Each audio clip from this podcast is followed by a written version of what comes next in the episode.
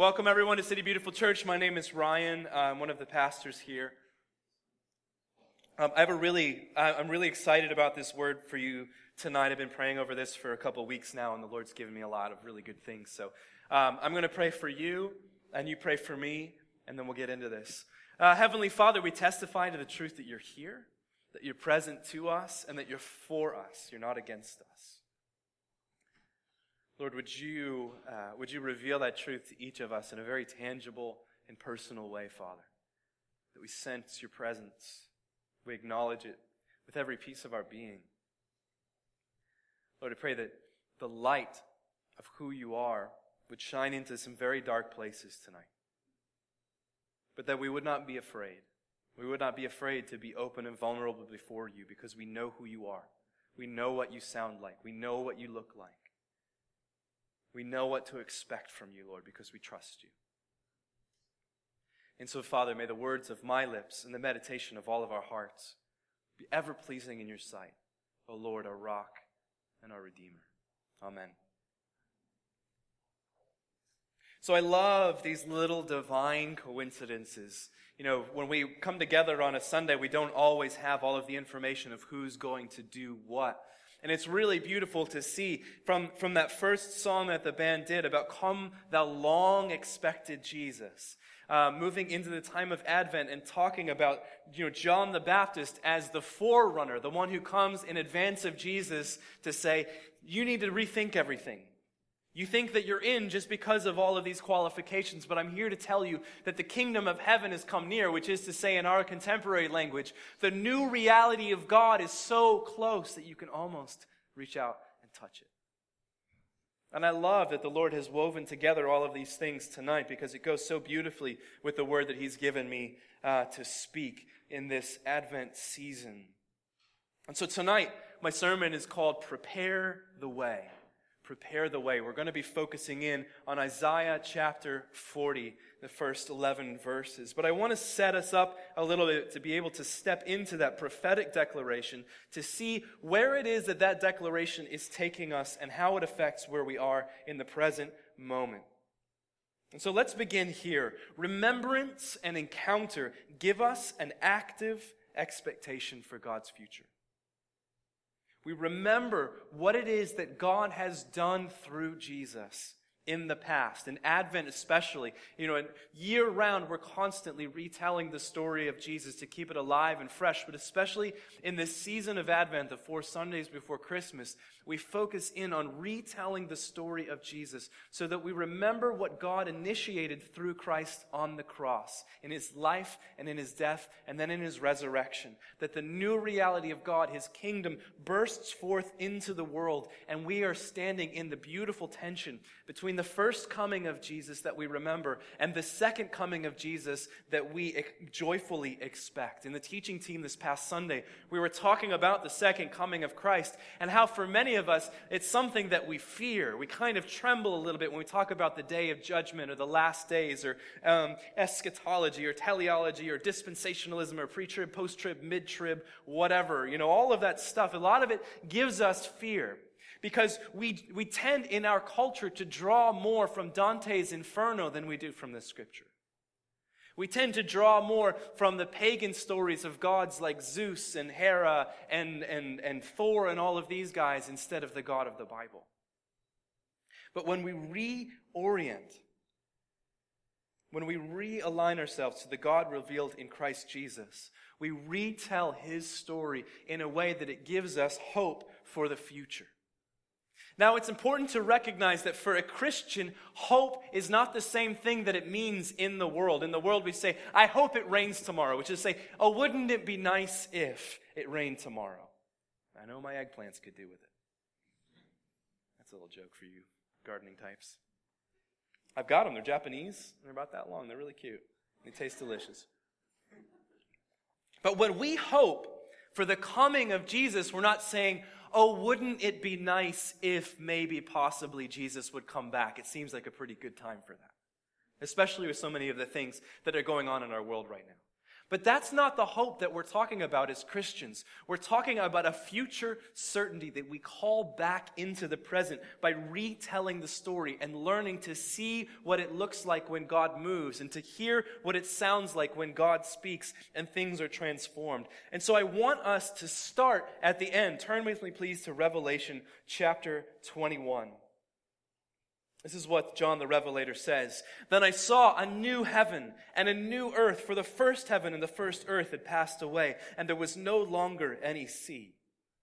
I saw the holy city, the new Jerusalem, coming down out of heaven from God, prepared as a bride, beautifully dressed for her husband. That's you and me. I heard a loud voice from the throne saying, Look, God's dwelling place is now among his people, and he will dwell with them. They will be his people, and God himself will be with them and be their God. He will wipe every tear from their eyes. There will be no more death, or mourning, or crying, or pain, for the old order of things has passed away. What does that do to you? What does that do to you? That's our future.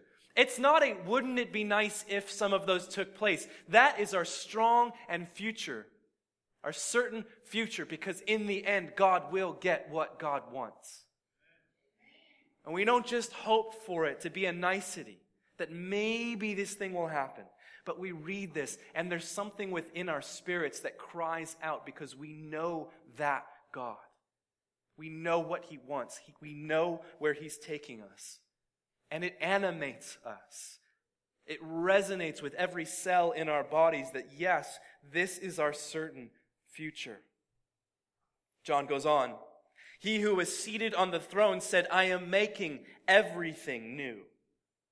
And he said, Write this down, for these words are trustworthy and true.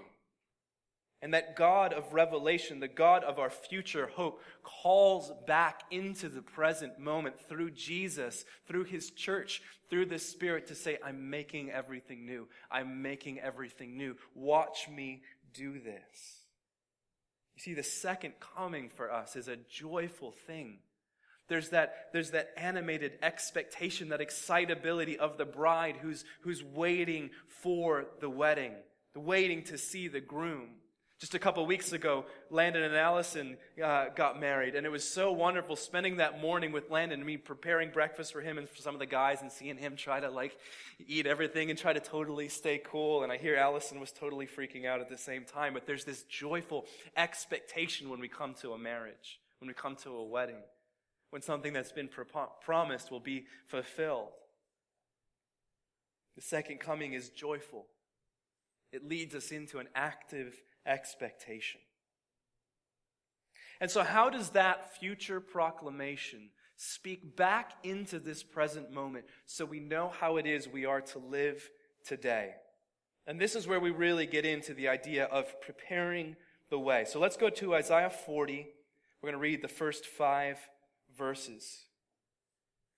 In my, uh, my contemplative and intercessory prayer group on Friday mornings, we usually focus in on a psalm and we invite the Lord to reveal to us each something within the psalm of the day that we really need to hear. And then we kind of compare notes and see what is the Lord revealing to each one of us that we can use as motivation to begin praying, whether it's for one another, for our city, uh, for this church, for the world, whatever it might be. Um, so we've changed things up through the season of Advent, and we're focusing in on Isaiah 40, which is one of the most powerful prophetic messages that we have in the Old Testament about what it is that God's going to do. And so I want us to read this um, contemplatively. I want to invite you to employ your divine imagination. As I read, I want you to just close your eyes um, open your hands in front of you if that's something that you want to do, and just really listen. And we're going to invite the Lord to um, kind of animate this passage to us in a way that reveals to us what His heart is and what God's doing uh, in us and through us. So, Holy Spirit, of course, you're welcome here. We say, Come, Lord, and we also recognize your presence with us. Father, I pray that you would anoint each and every one of us in our minds and our hearts and our divine imagination that you would speak to us in ways that we know how to hear from you, and you'd speak to us in ways that kind of surprise us as we read the words of your prophet Isaiah. Comfort, Comfort my people, says your God. Speak tenderly to Jerusalem. Speak tenderly to Orlando. Speak tenderly to City Beautiful Church. And proclaim to her that her hard service has been completed, that her sin has been paid for, that she has received from the Lord's hand double for all her sins. A voice of one calling, In the wilderness, prepare the way for the Lord. Make straight in the desert a highway for our God. Every mountain shall be raised up, every mountain and hill made low. The rough ground shall become level, the rugged places a plain. And the glory of the Lord will be revealed. And all people will see it together, for the mouth of the Lord has spoken.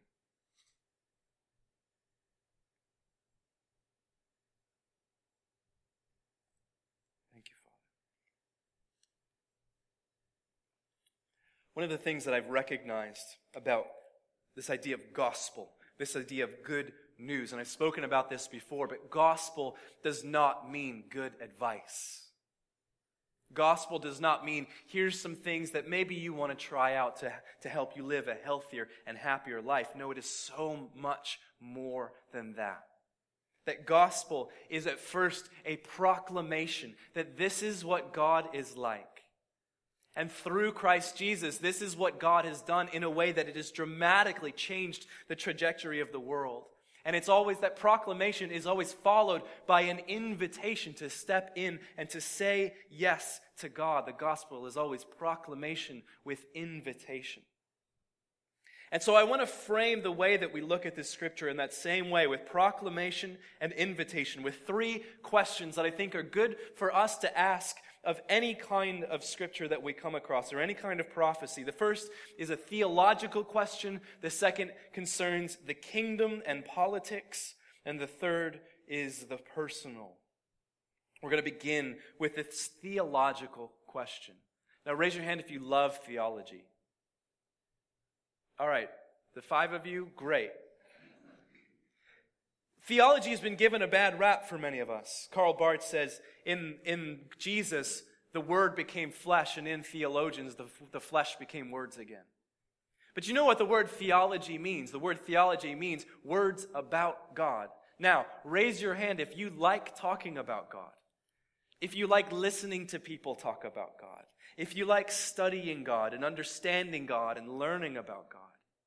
You see, theology is a good thing. The problem is too many of us have been exposed to bad theology. And bad theology is theology that does not get to the only question that matters in the beginning. What is God like? What is God like? What does this scripture reveal about the character of God? What does this prophecy reveal about who God is? What does this worship song tell me about the truth of who God is? So, whenever we engage in Scripture, that should be our foundational question. What is this saying about who God is and what He's like? What is the Father heart? What are God's desires? You see, theology is a good thing. Now, the second thing, this is I'm giving you a little tutorial on how to read the Bible. This is free, guys. You're getting this for free, okay? As Christians, we never read the Old Testament without bringing Jesus with us, okay? As Christians, we never read the Old Testament without bringing Jesus with us. Jesus is the lens through which we read the Old Testament. Do you realize that the Old Testament is only the partial revelation of God? Okay? The Old Testament is only the partial revelation of God. If it was the full revelation of what God is actually like, we wouldn't have needed Jesus. But we did. We got it. Praise be to God. Jesus is the full revelation of the character of God, and Jesus is the light by which we read all other scripture.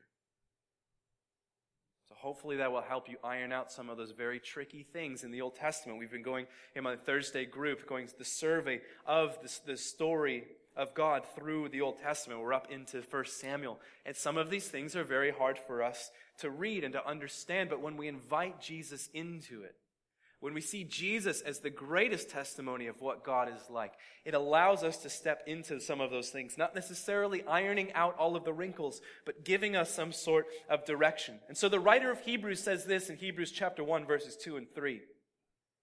In these last days, P.S., did you realize we're living in the last days? If anybody comes to you and says, Oh my gosh, it's the end of days, it's the end of time, say, Yeah, I know, it's been like 2,000 years of the last days. Relax. In these last days, God has spoken to us by his Son, whom he appointed heir of all things, through whom also he made the universe. There's your cosmic Christ, the Messiah that stretches out to the beginning and the end of all time. The Son is the radiance of God's glory and the exact representation of his being, sustaining all things by his powerful word. You see, every time we read the name of Jesus, we should be thinking of that phrase. The Son is the radiance of God's glory, the exact representation of his character. Oh, it's so good. Say it with me. The radiance of God's glory. Of God's glory. The exact representation of his character. Who's the radiance of God's glory? Oh, you guys sound so excited. Advent, Christmas is coming. Woo! Who's the radiance of God's glory? Who's the exact representation of his character? Jesus. So if we want to know what God is like, we look at the life of Jesus. And I believe when we have that correctly in line, we see what Jesus did in his earthly ministry. We hear the things that Jesus speaks in his earthly ministry. We see the death and resurrection of Jesus as the fulfillment of what we read in Isaiah 40 about the mountains being made low and the valleys being raised up and the rough places being made smooth because it's the heart of the Father to see these things come to fruition. So, what did Jesus' life look like?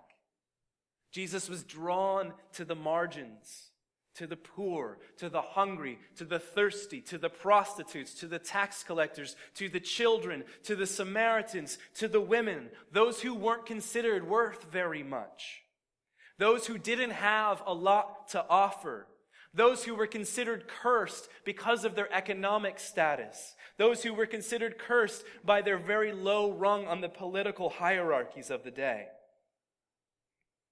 And how did Jesus treat the elite? The Roman rulers, the Jewish leaders, the Pharisees and the Sadducees and the teachers of the law. He, like John the Baptist before him, came and said, You think you're in just because of your bloodline. You think you're in because you've memorized the law of Moses. I'm here to tell you that the new reality of God administered in his kingdom through me changes all of that. And the mountains are made low, and the valleys are raised up, and human corruption and violence and hierarchy and tribalism fall to the wayside, and the path is made straight for the king to enter into his kingdom. Amen. Jesus is the crossroads of love and justice prophesied in Isaiah. Love because God is not like Zeus, distant and disinterested, that we have to do the rain dance in order to get him to pay attention to us, who's always kind of waiting to strike us with a lightning bolt when we mess up. But no, God is with us. He's present to us. He moves through history with us, turning curses into blessings. It's called his sovereignty. But Jesus is also the fulfillment of God's justice. In the end, will God get what God wants? And the answer is yes. And it doesn't come through conquering. It doesn't come through might that makes right. It doesn't come through dominating the world, but it comes through the death of God. That God is willing to sacrifice himself for the sake of his own creation. He is the God who submits himself to his own people, places himself underneath him, making himself nothing in order to raise us up into our proper place. This is what we see in the words and the actions of Jesus. So, does God get what God wants? What does this Isaiah 40 prophecy look like in our present age? So we move from the theological question of what is God like? What is his character? What is his heart? To the, the question of the kingdom. What does the world look like when this God is king? What does the world look like when God is king? I don't know if you've seen all of the crazy things that are going on in our world right now. Sometimes it's so easy to feel inundated by all of the stories and the news and the, the back and forth on social media, and often it arrests us. It makes us shut down. It makes us go numb, or it makes us recoil in fear and do what we need to do in order to protect ourselves. But the kingdom of God has implications in every cultural facet that we encounter in our day to day in politics, in economics, in ecology in the questions of racism and sexism, and every way that we seek to divvy up humanity, to compartmentalize the human family. And so I want to give you a few statistics that examine the state of our world today and show you that what we are actually called to do as Christians is to ask the right kinds of questions with the reality of the empire that we're being offered. Is to say this, what does it look like when God is king? This year, the United States will have a declared military and defense budget of $601 billion, which is more than the next seven highest spending countries combined. 20% of our budget is just for def- quote unquote defense. 3% we spend on education. What does it look like when God is king? We have more guns per capita in this country than any other country on the earth, and yet we have more people being murdered by guns than any other country in the world. Do we feel safer because we have more guns? Do we feel safer because we have a bigger military? Do we feel safer because we have five times as many nuclear weapons as any other country? It's the myth of redemptive violence that I can respond to the violence of the world by building up my own stockpile of my own strength and responding to the world with that same thing. But it only makes us more afraid. It only makes us more afraid to live life and to live it abundantly. Consider our economic standing. In this country, the top wealthiest 1% possess 40% of the nation's wealth. And the bottom 80% of this country own 7% of our country's wealth. There was a study last year at Harvard Business School that said that the growing disparity between the very wealthy and the very poor in our country is no longer sustainable, and it could be the very real collapse of our economy. Because we've allowed those two to split to unreasonable levels.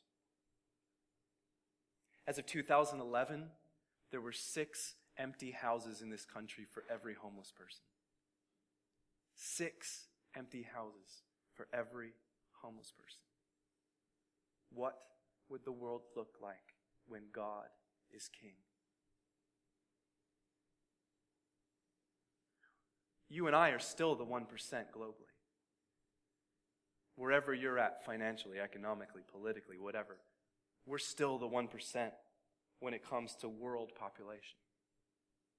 And when we see all of these situations around us child slavery and sex slavery and overwhelming poverty, when we see ecological destruction of God's good earth so that we can have cheaper groceries,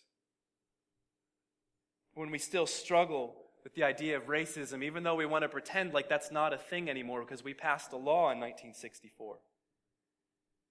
When we want to pretend that sexism is not a thing, even though women on average make 76 cents to the dollar when it comes to men.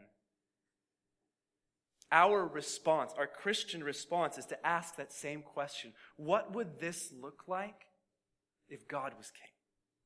What does this look like if God is king?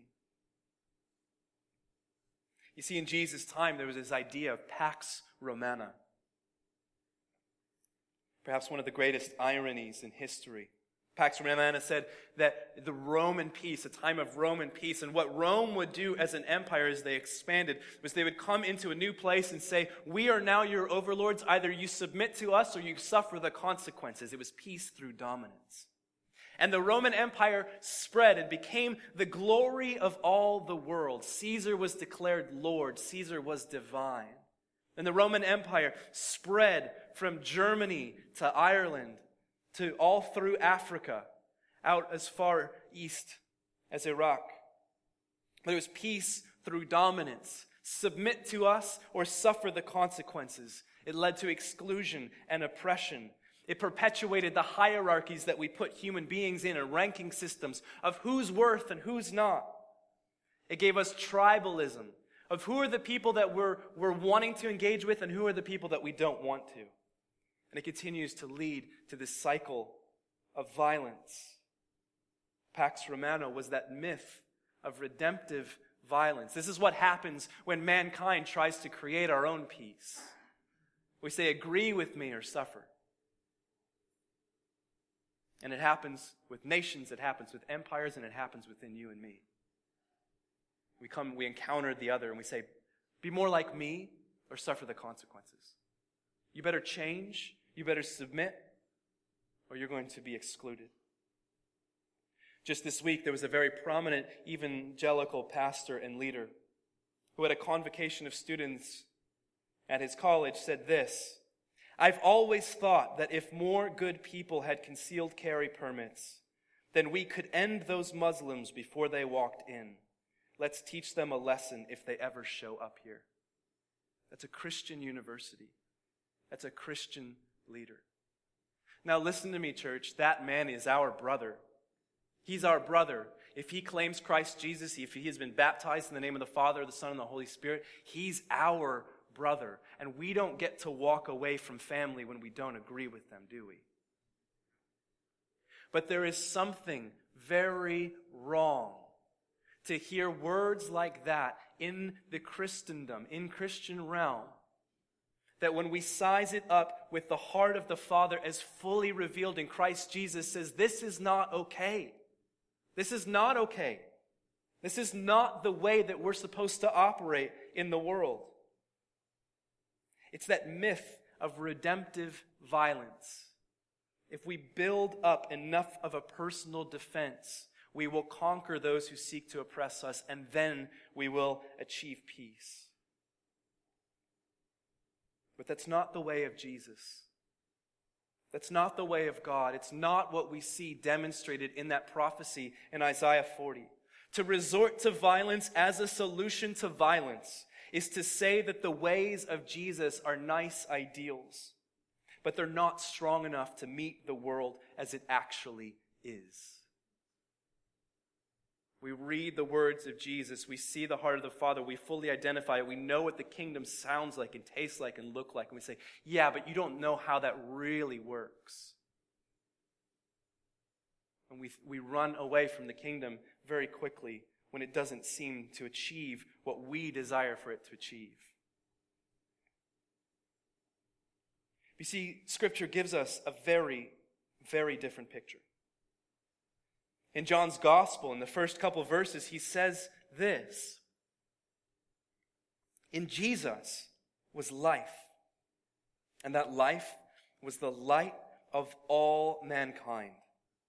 The light shines in the darkness, and the darkness has not overcome it. And I love that because elsewhere it's translated as the darkness cannot understand it.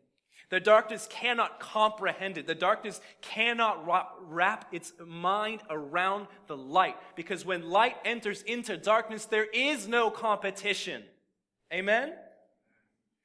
See, we try to put this cosmic scale between good and evil. Like there's some sort of a balance, and we don't really know who's going to come out on top. And yeah, Jesus is saying some really great things, but then when I get into the world and it's kind of messy, it just seems a little easier to play the game that way. And we make this cosmic balancing game between good and evil. There's no competition. I read Revelation 21. You know how this is going to turn out. So we don't have to be afraid. We get to choose to step out of the cycles of violence in this world and be the light of the world as Jesus shines through us because where there is light, there cannot be darkness. It's not a competition. Jesus is the light, and the darkness cannot comprehend it. My friends, we cannot press darkness into darkness and hope for light. Peace is a path, not a destination. Peace is a path, not a destination. We prepare the way of the Lord by recognizing His peace. We get out of the way of trying to be kings and queens of our own little broken empires. And we allow God to be king. Because when you and I try to achieve peace in our own little kingdoms, things don't go so well. When we step aside, when we become open handed before God and we allow Him to be the king in our lives, when we allow Him to be the king in our community, we see the light shining in the darkness, and the darkness cannot comprehend it. We see the rough places being made smooth. We see those mountains being lowered. We see those valleys being raised up, and we see a king triumphantly entering into His kingdom. Do we have the courage to step out of the cycle of violence, of stop living by fear, and to believe for God's new world in the here and the now. And so we've looked at the theological question what is God like? We've examined the question of the kingdom. What does it look like when God is king? And now we look even deeper into that with the personal question what does it mean for me? In the light of the character of God, in the light of His kingdom as it advances into this world, what am I being welcomed into? What does this look like for me? Let's continue reading in Isaiah in chapter 40, verse. I want to start in verse 5 and read that last little portion of, of the previous piece, and then we'll step into the next one. It says this The glory of the Lord that's his manifest presence, God made known. And there's probably needs to be more syllables in glory, so I'll give it another go. And the glory of the Lord. Are you still with me? Okay, good. And the glory of the Lord will be revealed, and all people will see it together. Do you realize that when we live in a world of mountains and valleys, we can't see very far? We can't see past the mountains. When human beings are in control, when human beings try to achieve peace through dominance, we create these hierarchies and these ranking systems of what kind of people are valuable and what kind of people are not valuable. We create tribes of what kind of people do we want to associate with and what kind of people do we not want to associate with. But when we get out of the way, when we allow God to shine His light, to, to lower the mountains, to raise the valleys, the great equalizing of creation, and the rough places made smooth, we can finally all see it together because the mouth of the Lord has spoken. When we speak of peace, when we speak of joy, when we speak of hope, when we speak of love, is there not something within you that resonates with the divine because part of you knows this is capital T truth? Christ in you the Spirit in you, writhing to come out in your words and your actions. That's why this passage is so powerful, because there's something within each of us that says, Yes, yes, that's the world that I want. That's the kind of world that I've been dreaming about. We go on in verse 6. A voice says, Cry out. And I said, What shall I cry? All people are like grass, and their faithfulness is like the flowers of the field. The grass withers and the flowers fall, because the breath of the Lord blows on them. Surely the people are grass. The grass withers and the flowers fall, but the word of our God endures forever. What is the Lord telling us here? What is He saying to each one of us? That we're like grass. He's saying, You've only been given a finite amount of time on this rock. What are you going to do with it? When God says, Cry out, our proper response is, What do you want me to cry? Because you're in charge. You're the king. You know how to put this to right. And we recognize that we've only been given a few precious years in this planet to make a difference to administer the love of God, to see his kingdom advance. The grass withers and the flowers fall. But the word of our God, who is Jesus incarnate, endures forever. Verse 9, continuing, it says, You who bring good news to Zion, go up on a high mountain. You who bring good news to Orlando, get out to Mount Dora. It's the highest we got, it's the best we can do. Climb the Chase building. I don't know. You who bring good news to Orlando, you who bring good news to Central Florida, go up on a high mountain. You who bring good news to Jerusalem, lift up your voice with a shout. Lift it up. Don't be afraid. Say to the towns of Judah, say to the towns of Florida, say to the towns of the United States, say to the towns of the world, here is your God. This is what God looks like. This is God incarnate in the person of Christ Jesus. This is the God who lives within me, who transforms me from the inside out. This is what he looks like. He is for you and he's not against you. He's with you. He advocates for you. He has a plan for you. He has a new reality that is breaking into the way that we do life as human beings with a new solution. Here is your God.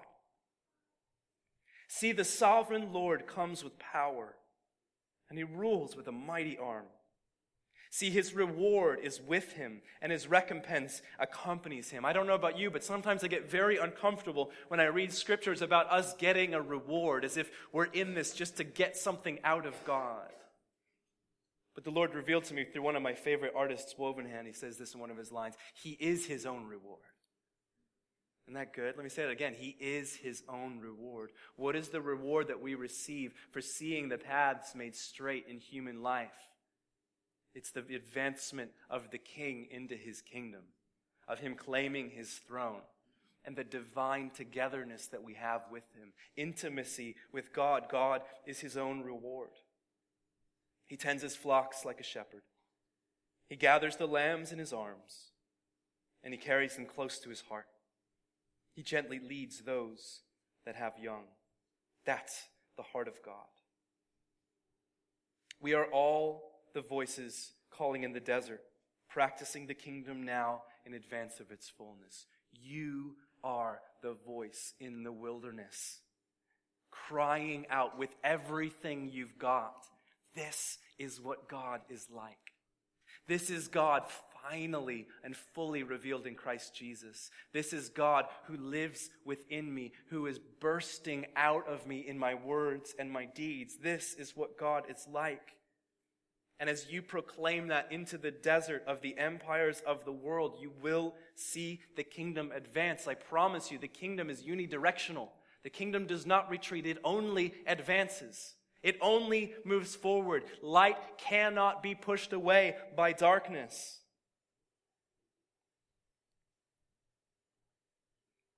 This past Tuesday, I had the tremendous honor of going to a Christmas dinner and celebration for the men at the Central Care Mission, the drug and alcohol rehab center that we've been partnering with over the past year. And it was amazing to see 54 men come up on that stage and one at a time just express a little bit of what it is that God has been doing through them. One man said, I came in with 37 broken relationships and I've got one left. Somebody else came up and said, for the first time this Thanksgiving, my wife and my children said they were proud of me. There was another guy from the age of 13. He's been addicted to heroin. He just bought his first bicycle because he loves to bike. Never considered himself worthy of it before. Somebody else who's been an addict for 38 years and said, I finally recognize that I need Jesus and that I'm worthy of him. The mission at CCM says this change a man's heart and change the man. Change a man and you change his marriage. Change his marriage and you change his family. Change a family and you change the community. And I would even say, go farther, change a community and you change the world. This is what it looks like when we prepare the way. When Jesus makes straight the paths through us, through our words and deeds. We see transformation. We see the advancement of the kingdom. And it, it blows me away it blows me away that I have the honor to sit with so many of you and hear your stories and to see that all sorts of people in our community are saying it doesn't have to be like this. We don't have to accept the status quo of the way the world works. We don't have to return violence with violence. We don't have to continue to play the games that perpetuate the oppression of the minorities, of the least of these, of the poor, of children, of women, of people in other countries. We don't have to live that way because God has shown us another way, a better way to live in this world. And we announce it through our words and deeds. And so many of you are doing that in incredible and dynamic ways. Nathan and Jillian Smith are expecting their new daughter this year that they've adopted from a very dire situation, and the kingdom of heaven advances. The mountains are made low, the valleys are raised up. Jenna Wimmer has dedicated her life to tending with AIDS and HIV patients in Central Florida area. And the kingdom advances and the mountains are made low, and the valleys are raised up.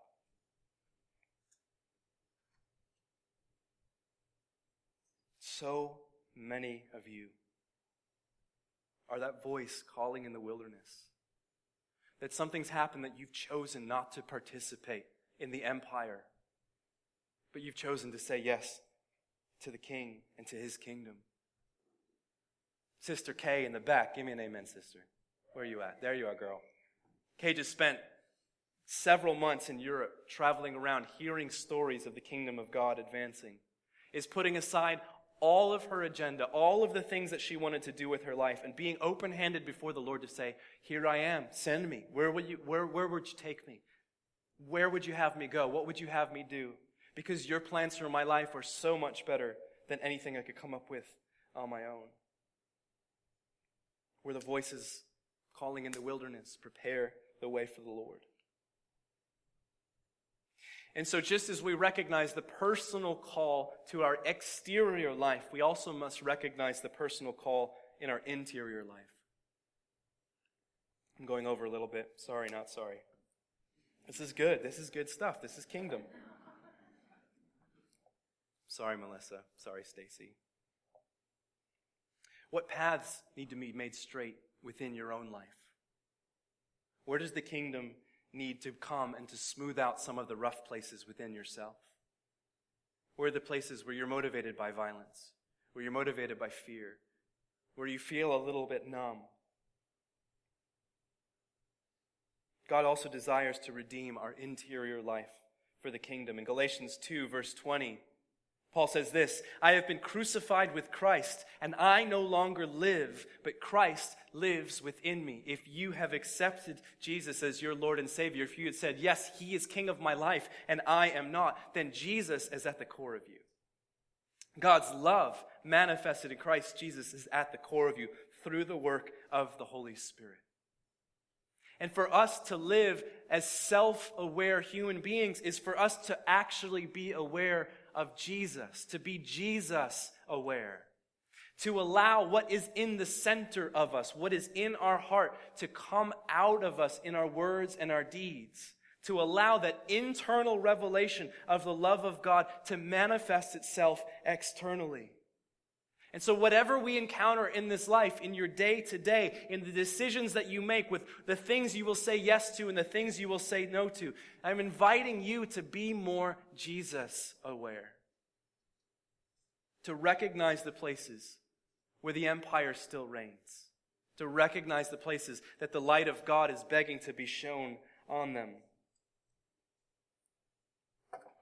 Jesus desires to redeem our interior life for the sake of the kingdom. We must prepare the way within ourselves first if we are to prepare the way for God's kingdom.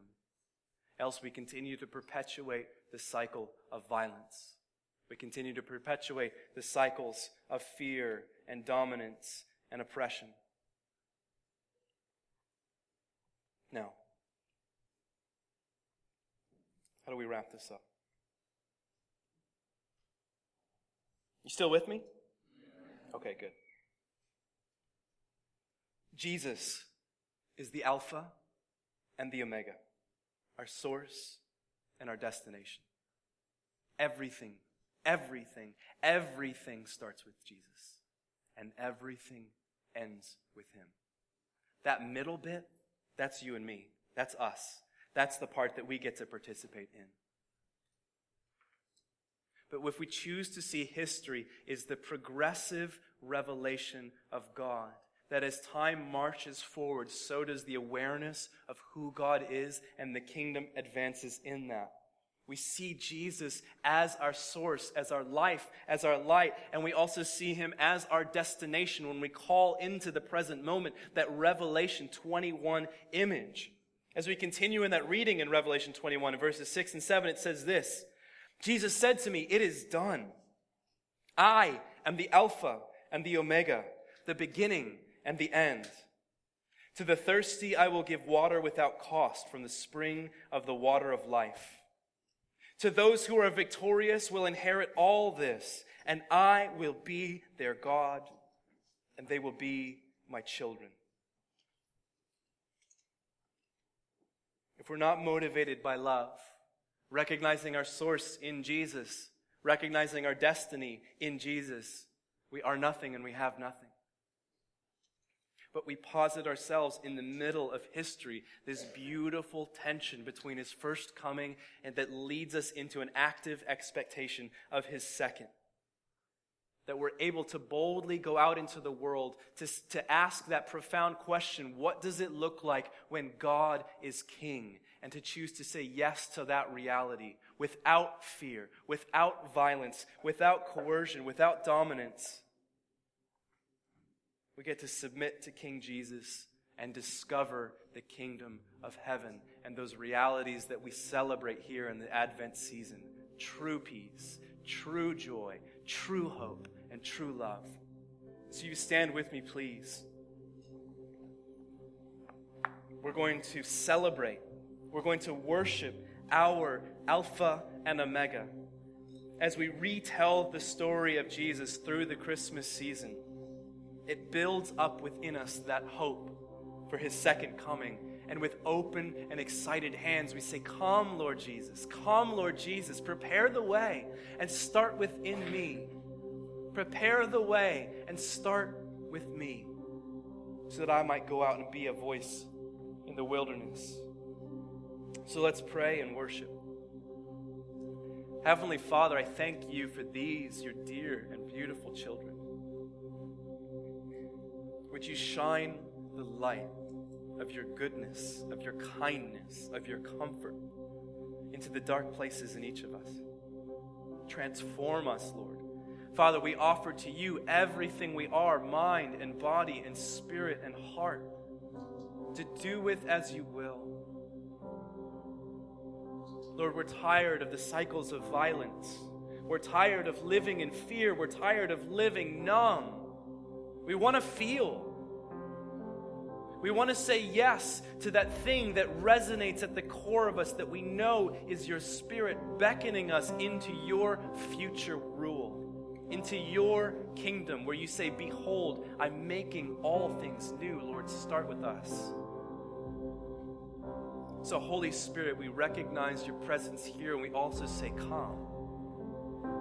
We give you permission, Lord, to move freely in this space, to shake up to, to lower some mountains and to raise up some valleys and to rough out the smooth places within our lives. That we might see you as King Jesus, triumphantly riding into your kingdom. We pray all these things in his strong and blessed name.